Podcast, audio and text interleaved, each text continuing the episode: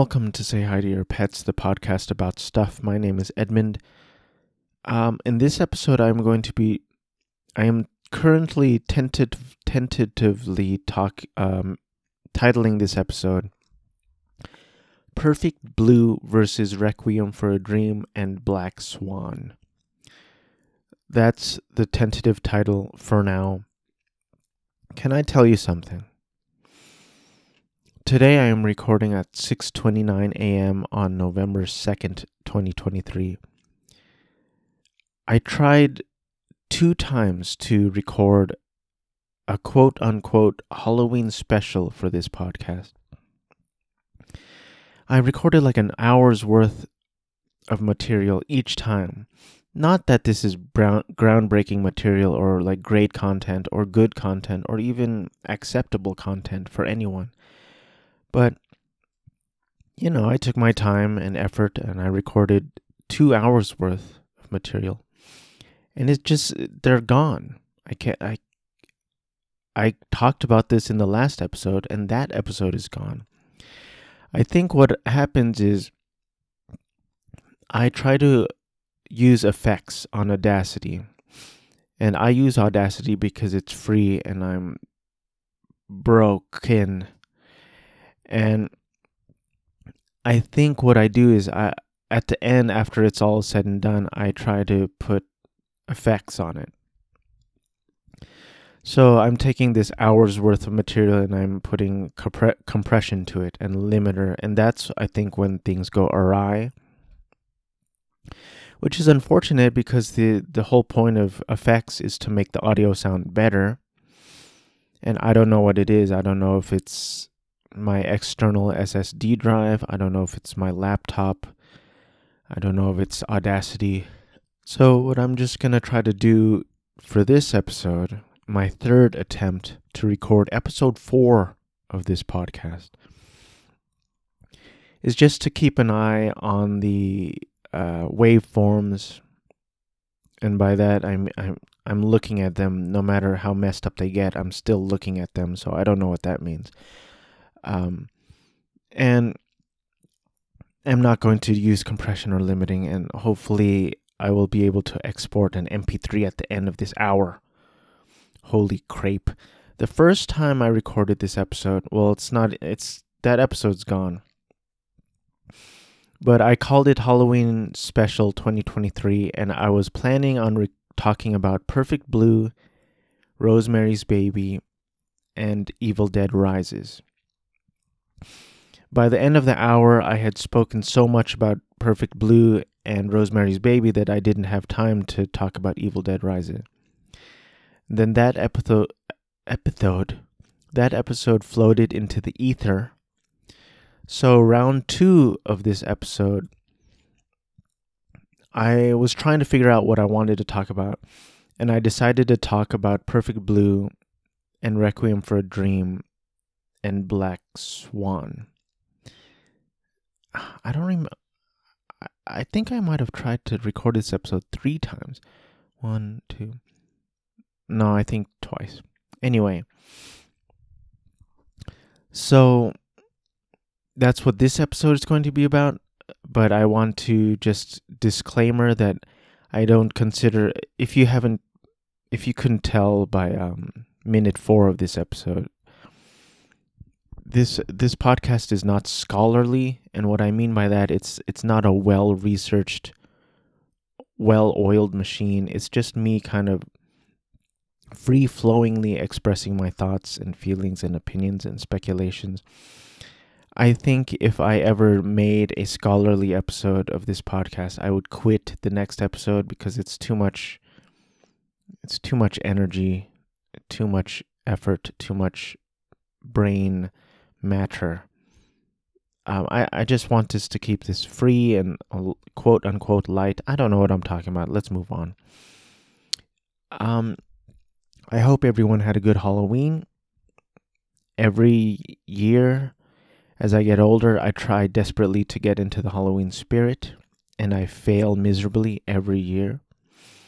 I remember working in LA talking to my boss for some reason. I, I guess trying to make small talk and telling him, you know, I, I don't know what happened this year. Uh, Halloween just came and went for me. It's just gone. It's over.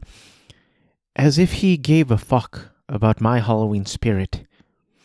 I, I know he didn't care, but I, I I don't know why I still have that memory, but it's it's still in my brain. There's my chair squeaking. Um so this Halloween I worked the night before, actually the the morning before and the morning after. So I was asleep throughout Halloween. But um you know, I, I look on social media and a bunch of people, you know, as adults, they go to Halloween parties. I guess that's the thing to do. I asked my wife yesterday, did you, your friends didn't, because they party a lot, they get together. And I was like, you guys didn't do a Halloween thing? And she was like, no, we all had to work. And that just made me sad. And then she said, like, Filipinos don't really do Halloween parties. I'm like, that's not, that can't be true. Um, so I don't know what that was about. Because every, every time there's a birthday party, even someone they marginally, marginally know, they get together and they drink and eat and karaoke and they always post on social media and they seem like to have a good time. So I felt like Halloween would be an easy excuse to get together, eat, drink, karaoke, and wear costumes, whatever. But she didn't have anything. So, like at the beginning of October, I tried showing my wife Rosemary's Baby. I'm having a weird memento thing because I've told this story. This is the third time I've recorded this story. And I I feel like I'm being pranked. Like if is someone this is like Groundhog Day or I've never seen Groundhog Day, but I I feel like there's a a a fictional being John Malkovich um what's that Jim Carrey movie the the Truman Show audience looking at this footage of my life going, We've heard this story. This is the third time you've heard the, told this story. We've heard it already. Why do you keep telling this story? I'm like, Because the recording's messed up and I can't use compression. Um, so at the beginning of October this year, I tried showing my wife Rosemary's Baby because the 4K recently came out. I like the movie a lot. I've seen it before. And the first time we tried watching it, I was falling asleep, so I said, I'm sorry, I have to sleep. Second time we tried watching it, I was falling asleep, but when I woke up from my quote unquote nap, she was dead asleep. So we were both falling asleep. Not because of the movie, it's just life is exhausting. And then the third round three, we finally did it she wasn't too hot on the movie. She was kind of like, yeah, it was fine, but I like it a lot. Um, and you would have you would have realized how much I liked it if that second recording. No, first one. Anyway, I'm getting all mixed up. Let's talk about Perfect Blue. So, I watched Perfect Blue the th- a third time. The first time I watched it by myself. Second time I watched it with my wife. Third time I watched it on Joe Bob Briggs's program. The jury's still out for me on Joe Bob Briggs because I think if he does a movie I like or I'm into, I think I would like that episode a lot. But the first episode I, I watched was um, Cannibal Cannibal Holocaust and some of his comments I I just thought sounded kind of dumb. Like the the the main one that I thought was dumb was he was talking about the violence towards women in the movie and the violence towards animals. And if I remember correctly, he said something like well, people are more upset about the violence towards animals in this movie than the violence towards women. Something like that. And I'm like, well, the violence towards women is the, those women were actors performing in a movie, willingly performing in a movie, as far as I know. And spoiler alert for Cannibal Holocaust, but the animals, quote unquote, performing in the movie were slaughtered on film for the purpose of this movie, and they are long dead and gone, and they had no choice in the matter. So that's the difference for me. So that was a big turnoff after I watched that episode. I'm like, I don't, you know, Joe and Joe and Pat from We'll See You in Hell love Joe Bob Briggs, and I'm like, I don't know if he's my jam. So after watching the Perfect Blue episode, I I really loved it. I actually tried watching Mad God, and I didn't find the movie or the commentary interesting, so I, I skipped in the middle. I don't know why. Like the movie sounds really interesting. It's like this dystopian, disgusting, disturbing uh, stop motion, stop motion animation movie. I, I I'll have to try it again. Phil Tippett was making me uncomfortable for some reason. I don't know why. I feel like he just wasn't smiling or wasn't laughing, and any minute he was gonna like grab a knife behind his back and kill Joe Bob. I, I don't know. He's making me uncomfortable, but I should try to um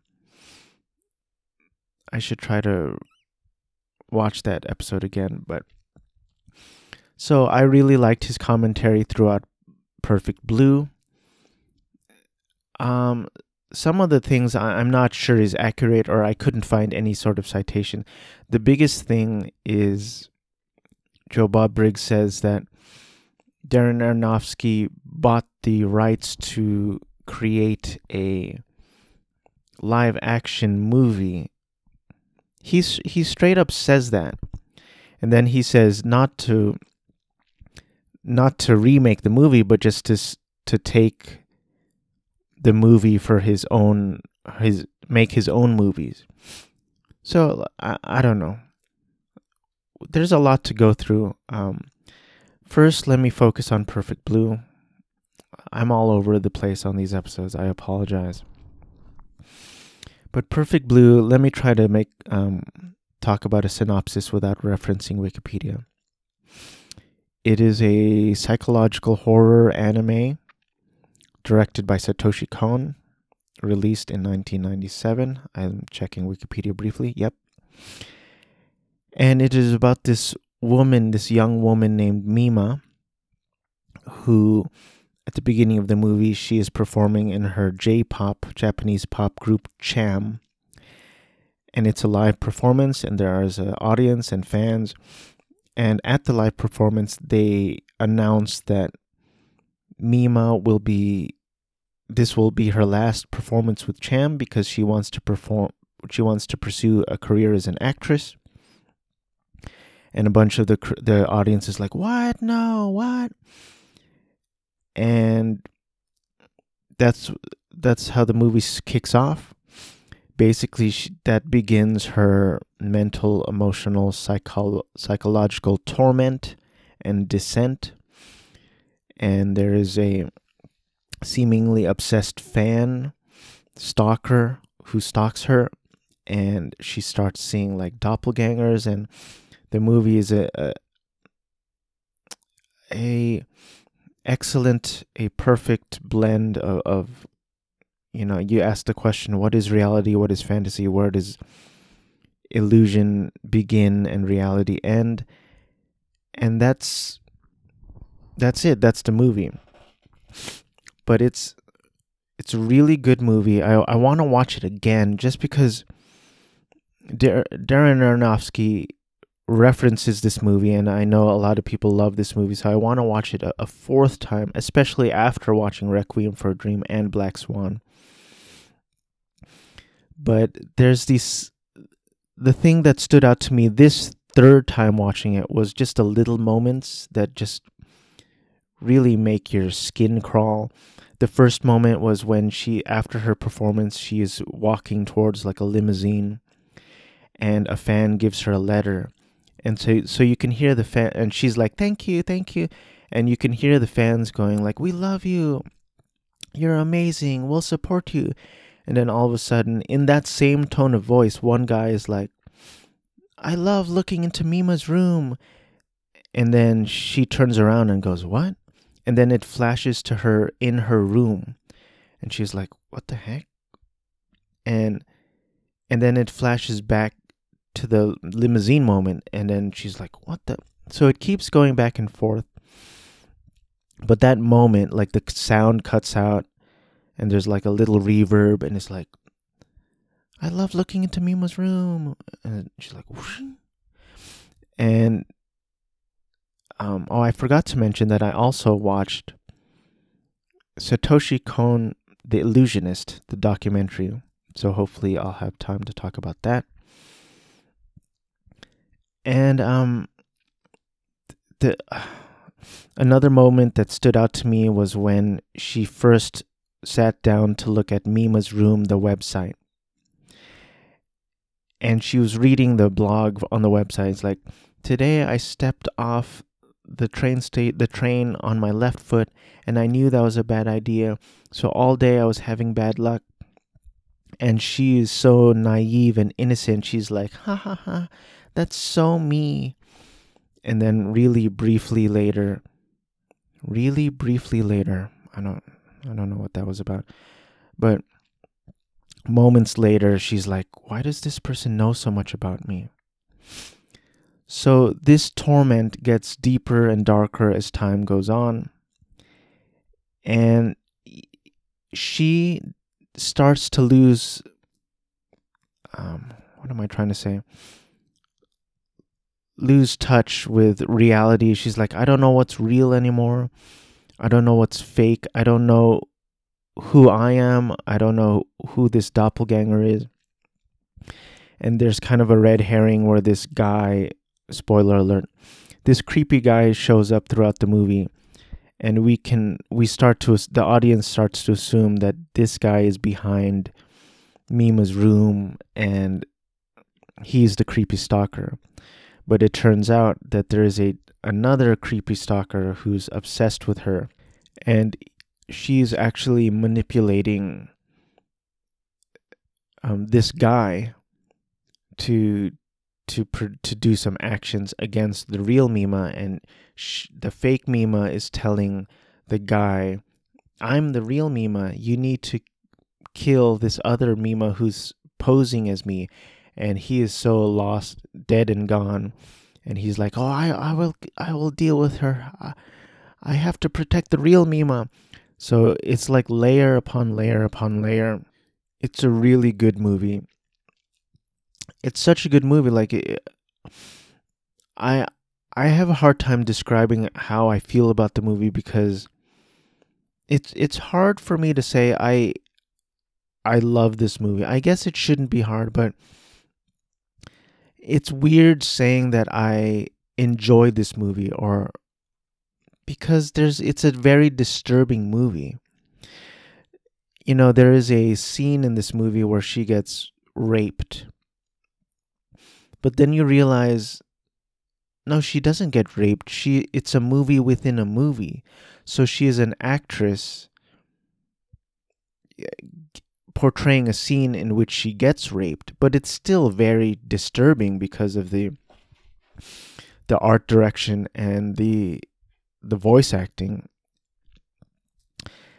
And then later on in the movie, the the creepy man stalker, he attempts to rape her, and that's real. But again, we're watching a movie. It it's it's like messed up. But I do love the movie sometimes I get like obsessed with um like for Perfect Blue for example. I purchased the Steelbook Blu-ray of Perfect Blue. I, I don't even know if it's opened.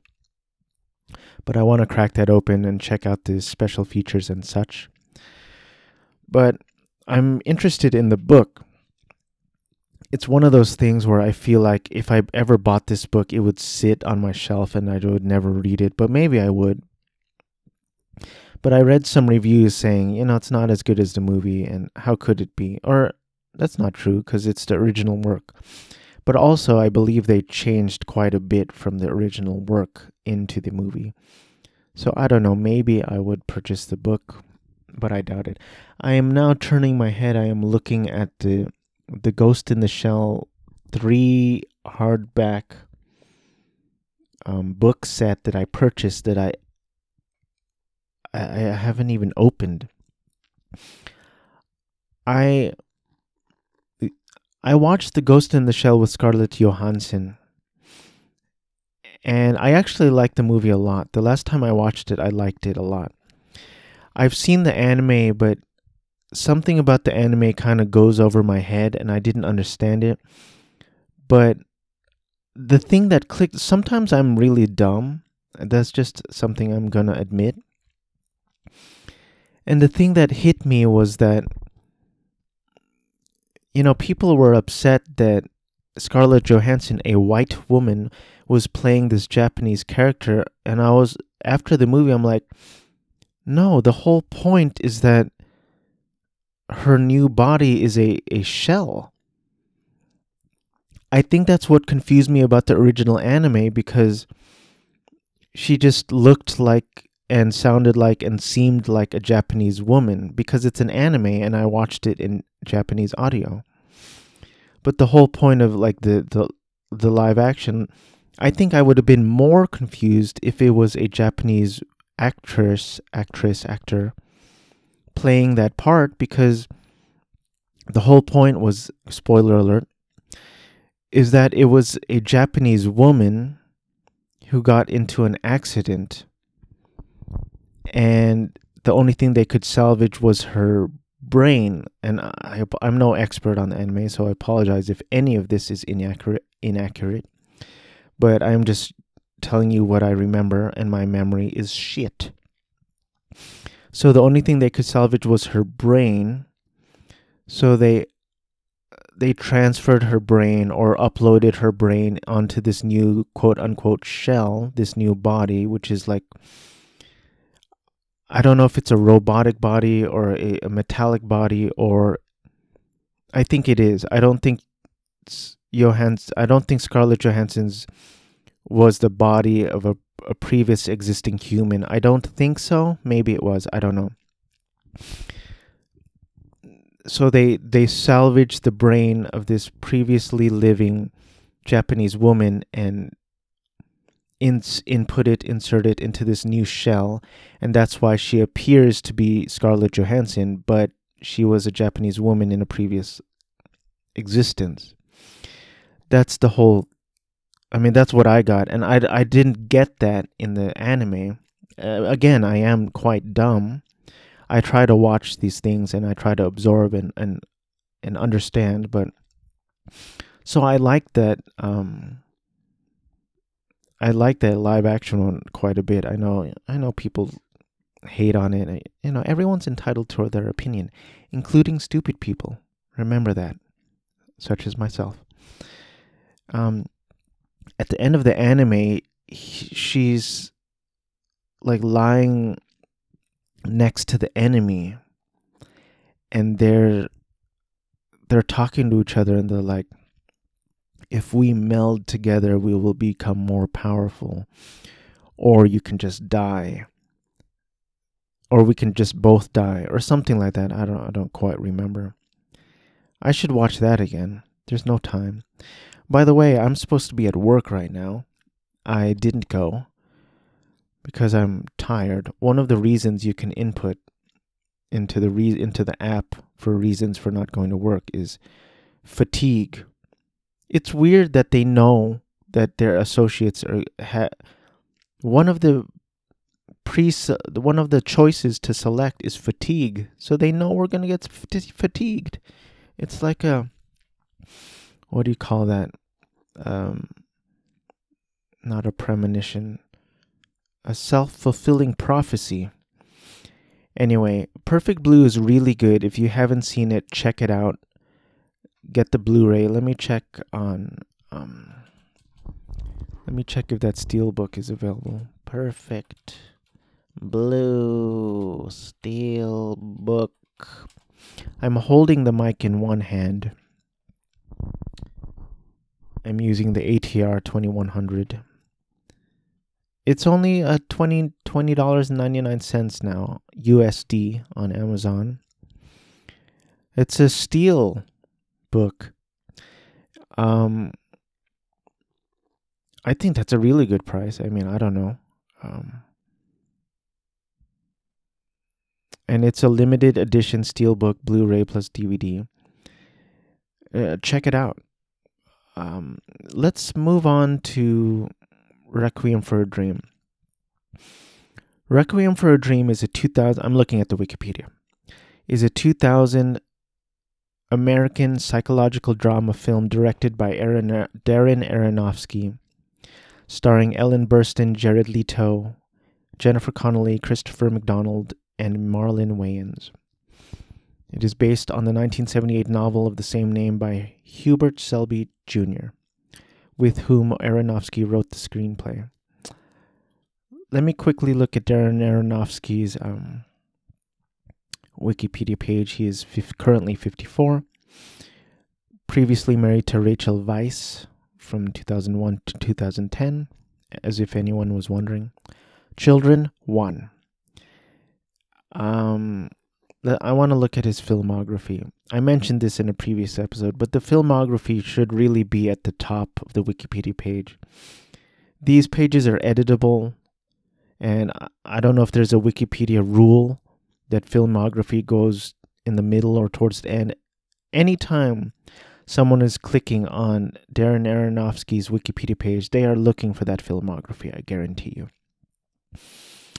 Filmography Pi. I don't know what Pi is. Uh, um, conceptual psychological thriller film written and directed by Darren Aronofsky.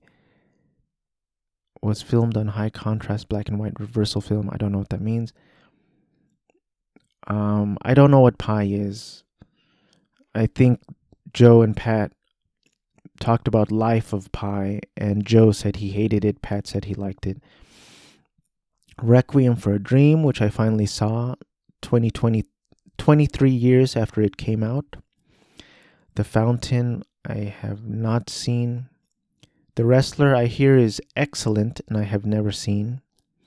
Black Swan, which I saw recently, finally, 13 years after it came out. Noah, which I've never seen. Mother, which I've never seen. And The Whale, which I've never seen um, back to Requiem for a Dream. So let me try to talk about the synopsis. Um, I am hard pressed to give a synopsis, but Jared Leto and Marlon Wayans play friends slash best friends who I don't know, you'd call them losers. I, I don't know what to call them. But at the beginning of the movie, they're just taking drugs not really doing anything with their lives. I don't know if that's accurate. I have I was kind of half paying attention to this movie, unfortunately. And in the previous episode where I talked about it, it made me want to watch the movie again, so I might. Actually, I remember in the opening credits it said this the string sequences were performed by the Kronos Quartet. And I had a flashback because I believe the Kronos Quartet performed at UC Riverside, my alma mater, and I believe they performed um, the the theme from this movie. I just uh, burped, and the first one was kind of cute, and I was gonna leave it in, but then I proceeded to burp even further that c- could be misconstrued for almost vomiting. So I decided to, to edit it out um, for you, the, the listener. Anyway, Kronos Quartet. I think they played something by Sigur Rós. Sigur Sigur Rós. Anyway, so they they're like they they're taking drugs at the beginning of the movie and then throughout the movie they get into the drug selling drug buying business and that's where their story goes from there. Jared Leto's girlfriend is Jennifer Connelly, who plays Marion, and she's she's a fashion designer, I believe, but she gets addicted to cocaine as well. And then um, Jared Leto's mother is played by Ellen Burstyn. Ellen Burstyn steals this movie in a huge way. I actually looked this up last time. but she was nominated for Best Actress. She should have won. She was amazing in this movie. Um, it makes whenever this happens, I, I just want to watch everything of their movies. I, I I maybe that happens to a lot of people, but I just want to watch her whole catalog. She was so good in this movie, and um, you know, the monologue when she's talking to her son, she's like, What do I got, Harold? I got nothing.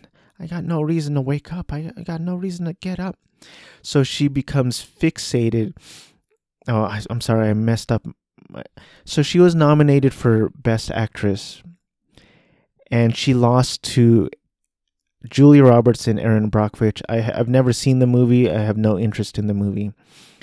But you should watch Requiem for a Dream purely for Ellen Burstyn's performance.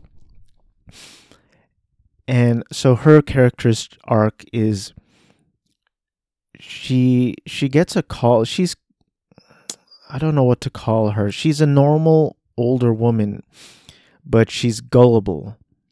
Man, I have a story like my dad was getting scammed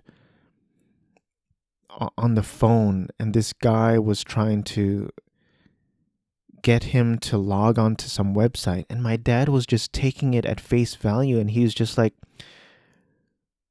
he's just like okay what do i do next? And i got him on the phone and i yelled at him and i said i i yelled fuck you at him on the phone and hung up on him in front of my parents and I I don't curse in front of my parents, so it was a very weird moment.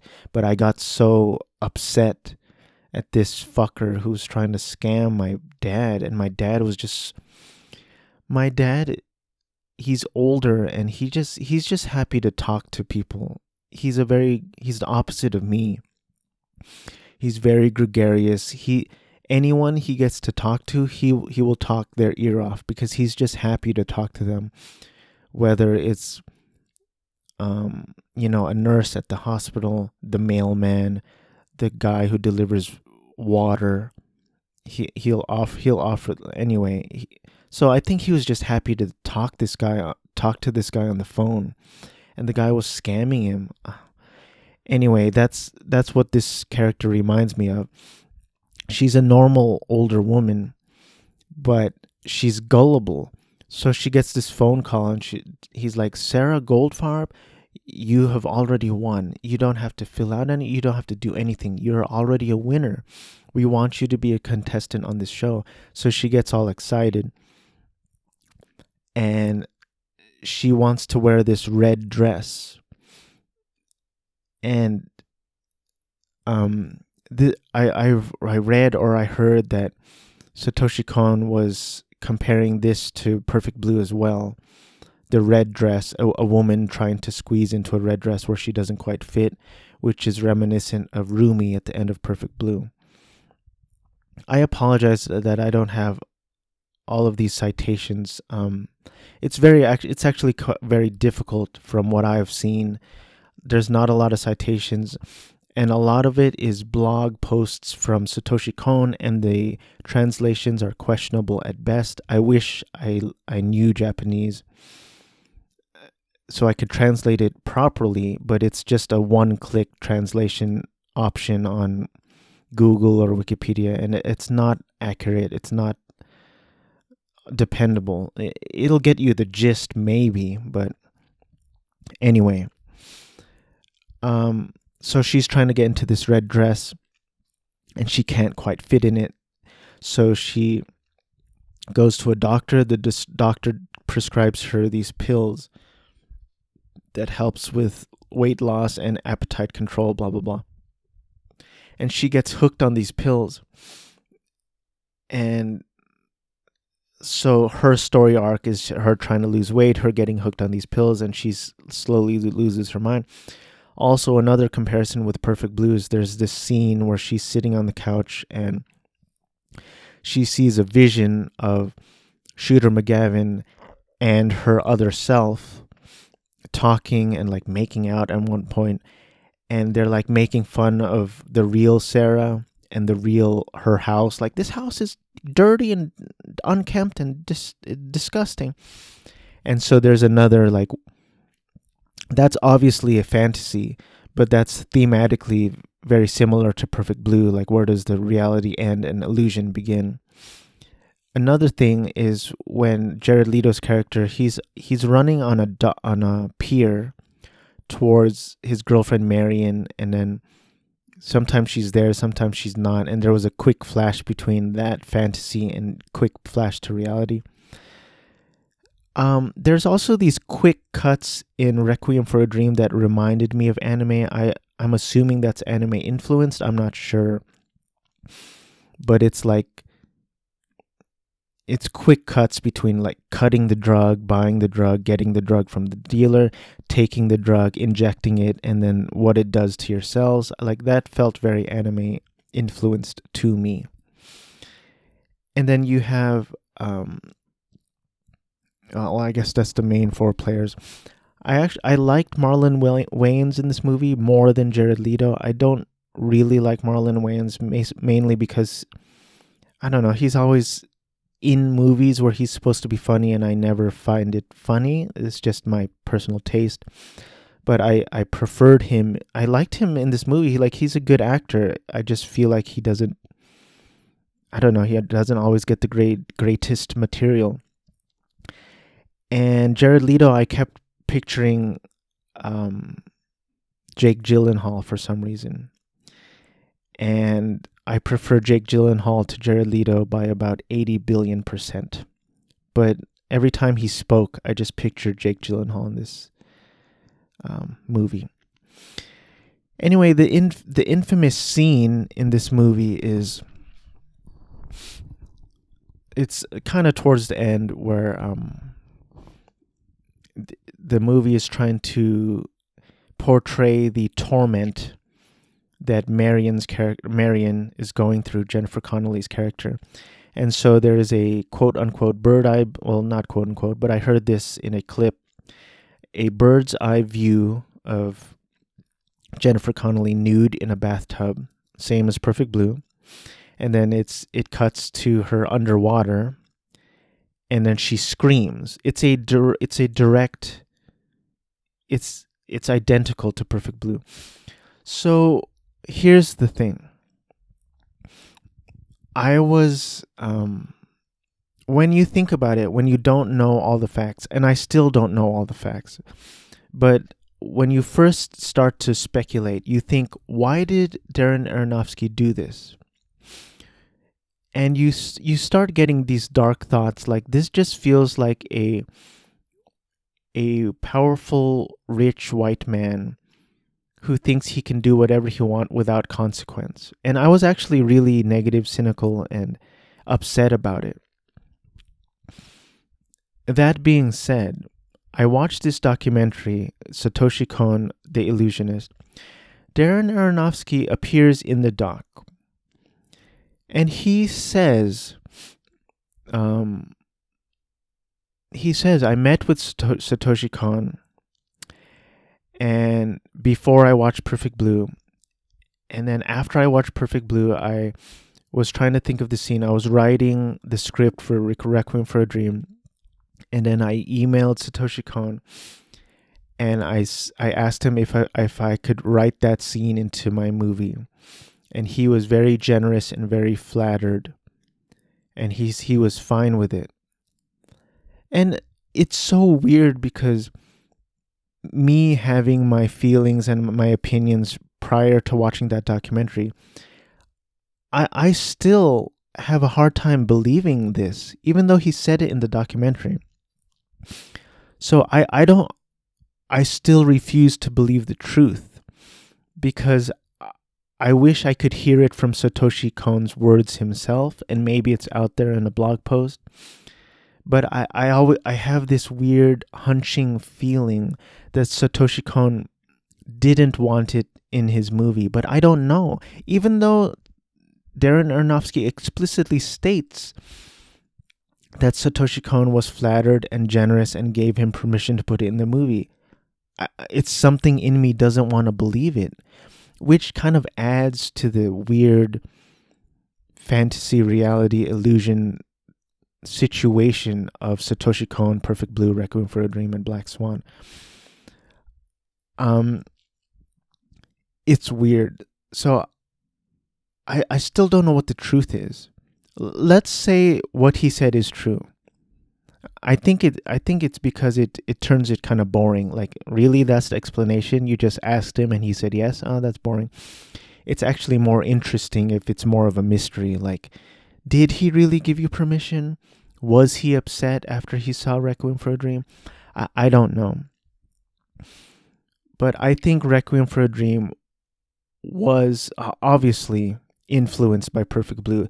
The stories are different, and I mean, at Perfect Blue gets darker as the movie goes on, as does Requiem for a Dream, and um, Keith David enters the picture of Requiem for a Dream, and his character is just really creepy and disturbing, and um, but he's such a good performer. It closes up on his teeth and as he gives a big smile he's like marion.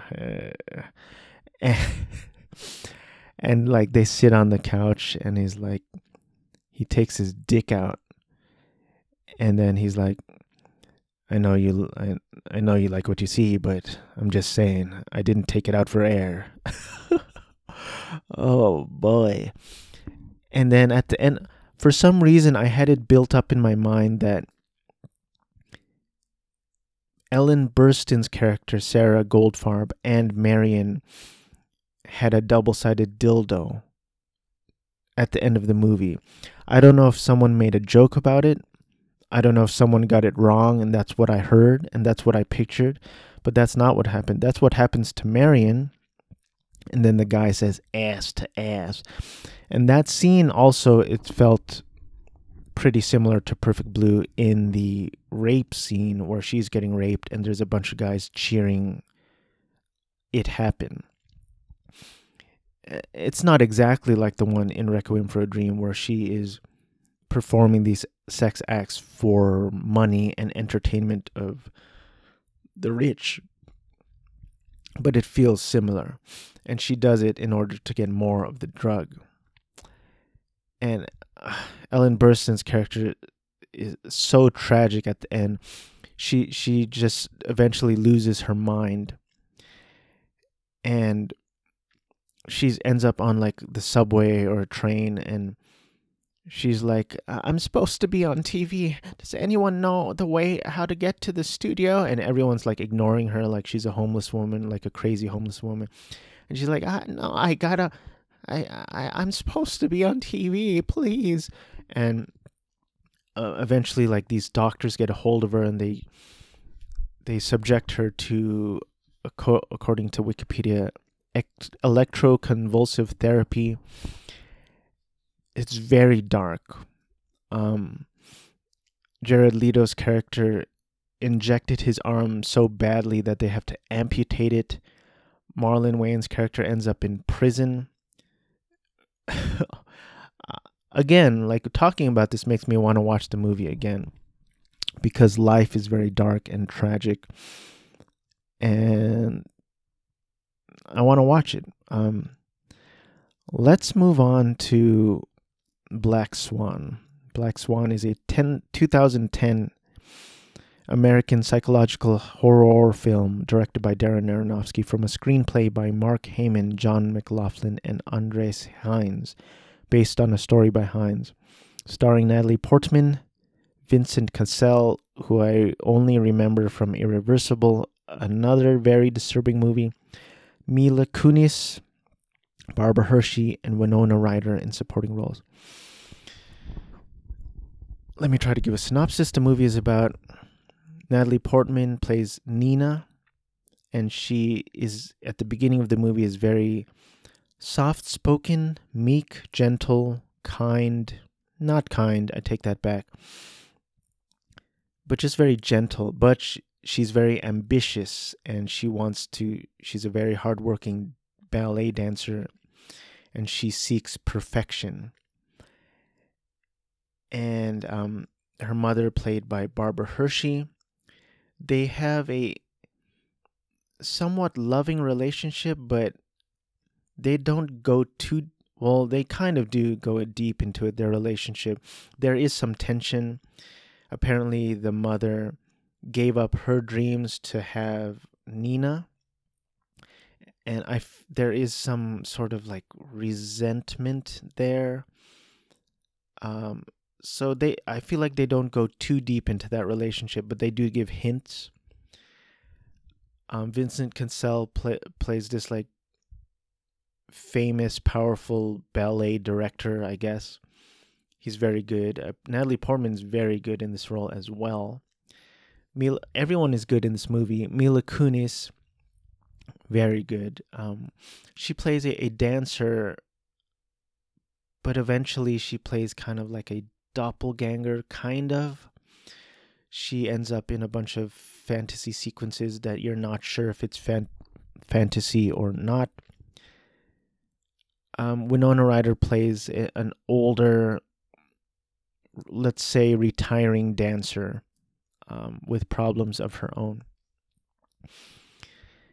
And this, according to the Wikipedias, it says that Darren Aronofsky says that this movie was not influenced by Perfect Blue, which is a weird statement to say because clearly it was.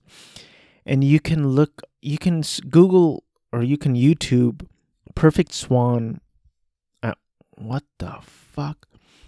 Perfect perfect blue black swan comparison and you can see the scenes back to back. Actually i'm gonna do that right now. Um, i will give you a live commentary of a 20 second clip. Uh, perfect. This is very hard with one hand. I really should pause the podcast and um, take this part out, but I'm not going to because I'm an American male, Asian American male. Um, okay, it's a 57 second clip. So the first clip is the she's walking down the hallway or the alleyway and it's this woman and then when she walks past it it it looks like her i'm like shit and she's like which is weird because in perfect blue it's a different scene but i think there is a scene in perfect blue where in perfect blue they're showing like them in a car but i think at the end of perfect blue there is a similar hallway scene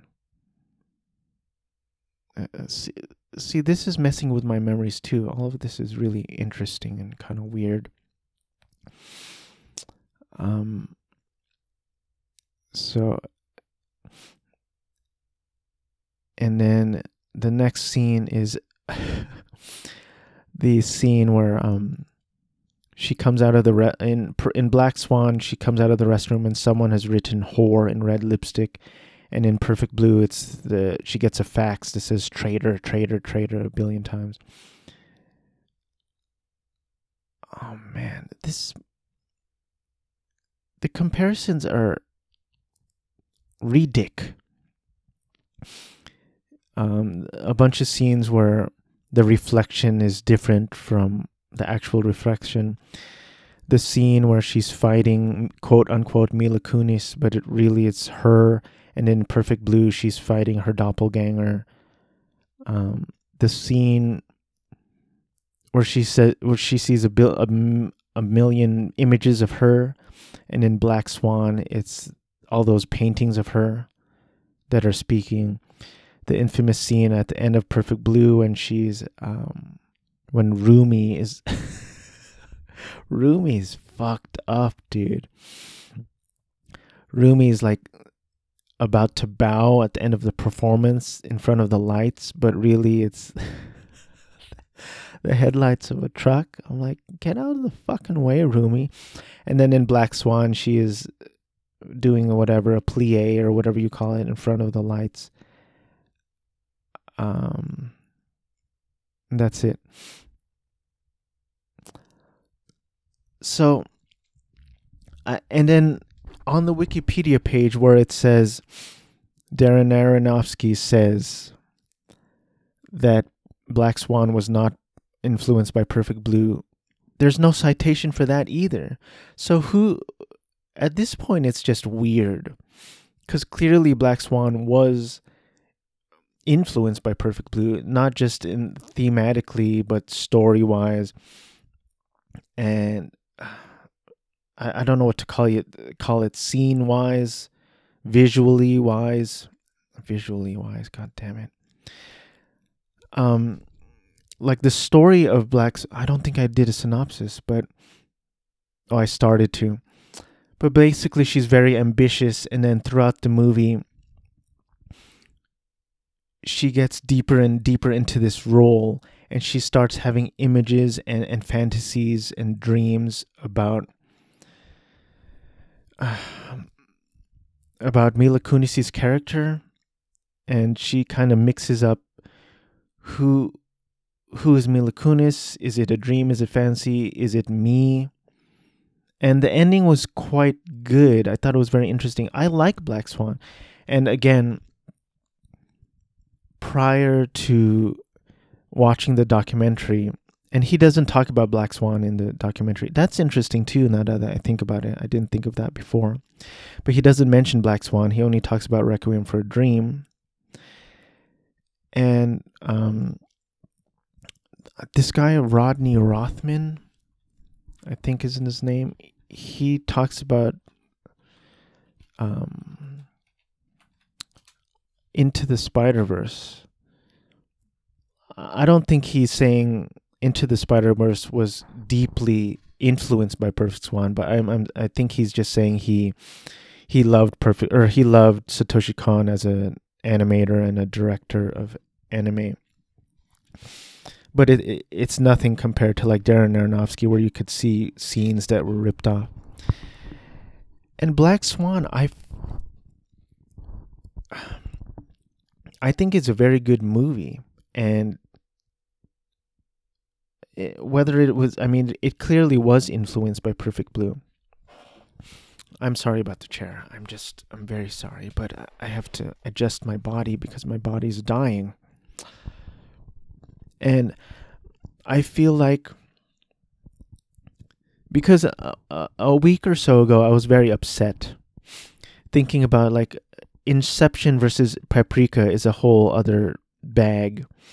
And I was getting very upset because I couldn't help but think that it felt like these rich white men, rich white powerful men, thinking that they could steal from these, you know, quote unquote, meek, genius Japanese Asian creators, inventors, and claim it as their own. But I don't know. I mean, is it just a case of influence? And like I said, Darren Aronofsky explicitly states in the documentary that he asked for permission, and he said yes. I should we can we take his word for it? I mean, Satoshi Kon died in 2010 at the age of 43 from pancreatic cancer. So I wish someone would go through all of Satoshi Kon's blog posts and write and then make a book and and and have it in English too because obviously I can't read Japanese but just so we can get the story from his lips but again um, Joe Bob Briggs said something interesting where he said Satoshi Kon is not a reliable narrator and I think he did Maybe he did that on purpose to be intriguing and interesting and mysterious. I don't know. But he, according to Joe Bob Briggs, he's Satoshi Kon said that the the most important scene in the movie is a quick flash of the two fish in the aquarium. Is that true? I don't know. Um I I didn't see any sort of citation that links Chris Nolan ever speaking to Satoshi Kon? I I don't know. Maybe, but I don't know. And then what if Chris Nolan saw Requiem for a Dream and saw that Darren Aronofsky, quote unquote, stole from an anime? And what if Chris Nolan said, hey, I'll do the same thing, not knowing that Darren Aronofsky had actually asked Satoshi Kon for permission, if that story is true? So I don't know what's true or not at this point. If I had to venture a guess or a bet, I don't think Chris Nolan spoke with Satoshi Kon. I, I don't I don't know if Chris Nolan has ever acknowledged watching or, or being influenced or referencing Satoshi Kon at all, but the the, the online sources like to use the phrase striking similarities. So there are striking similarities between Requiem for a Dream and Perfect Blue, Black Swan and Perfect Blue, Paprika and Inception, striking similarities. And um hold on, I was just distracted. In August 2022, Rothman revealed on Twitter that he was the person who Chris Farley picked up and threw into a dumpster during Farley's appearance on Late Show with David Letterman in February 1996. Rothman was a writer at the Late Show at that time. That's interesting. Um, so Darren Aronofsky in the documentary Illusionist, he seemed very positive and very happy you know, part of me wonders if he was like, if he was gonna appear in the documentary and he was like, yes, yes, I watched Perfect Blue and I w- it was an influence, and I stole that, or maybe not saying that exact, but I wondered if he was gonna be like, yes, yes, yes, I it was an influence, and it was definitely an influence on Black Swan. He wasn't like that at all. He was, seemed very positive and very happy, and but again, he does not mention Black Swan in the documentary that was released in 2021. Um, so these are all good movies. I, I actually love Inception. And I saw Inception first before Paprika. And these American movies, Hollywood movies, and I saw I say American even though I know Chris Nolan is half British, half American. But these Hollywood movies always go bigger and further and make a lot more money than these Japanese counterparts. That's this kind of the saddest thing about it. Let me let me uh, what happened to my all my tabs? Let me do a quick um perfect blue so the box office is is kind of confusing, but I'm just looking at the brief Wikipedia section.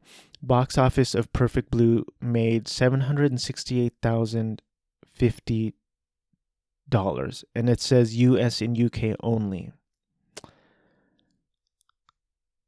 So I I'm not sure what that means, but um, Requiem for a Dream made seven point four million. Black Swan made 13 million budget made 329.4 million dollars at the box office.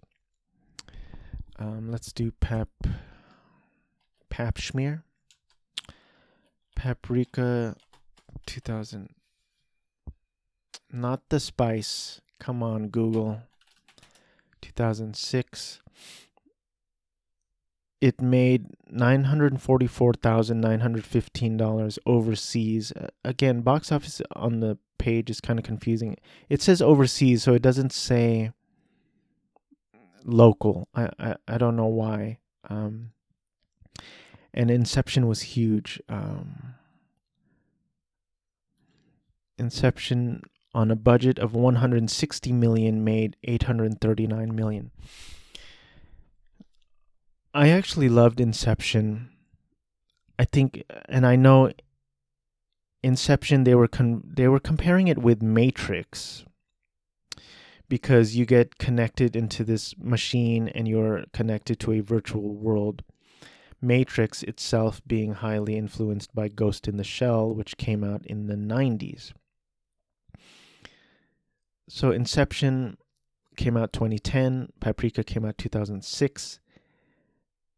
I loved Black Swan. I thought it's a very good movie. Um, and I and I think acknowledging this, and I just passed the hour mark, so I got to wrap this up. But acknowledging that Hollywood movies go further and farther and make more money than Japanese counterparts, knowing that, understanding that, acknowledging that is not going to change anything. You know, it's not like making people aware of that. People are going to all of a sudden watch Japanese media more. I don't think. Maybe if we should we protest?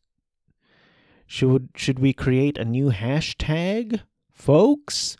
Um, that's all I got for this episode.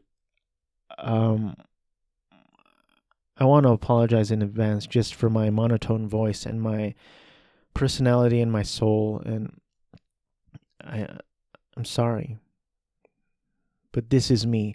This is me. Uh, I gotta use the restroom badly. Um, thank you for listening. I hope you had a wonderful Halloween. I hope your November has a great start. I I don't know where that phrase was going. Take care of yourselves and each other. Don't abandon your friends to the wolves. If you have ambition in this life, make sure you fight for it. Figure out what you want in this life figure out the s- smaller steps that you need to do and start today to accomplish those goals. Don't give up on your dreams because if you do, I might too. Thanks for listening and say hi to your pets for me.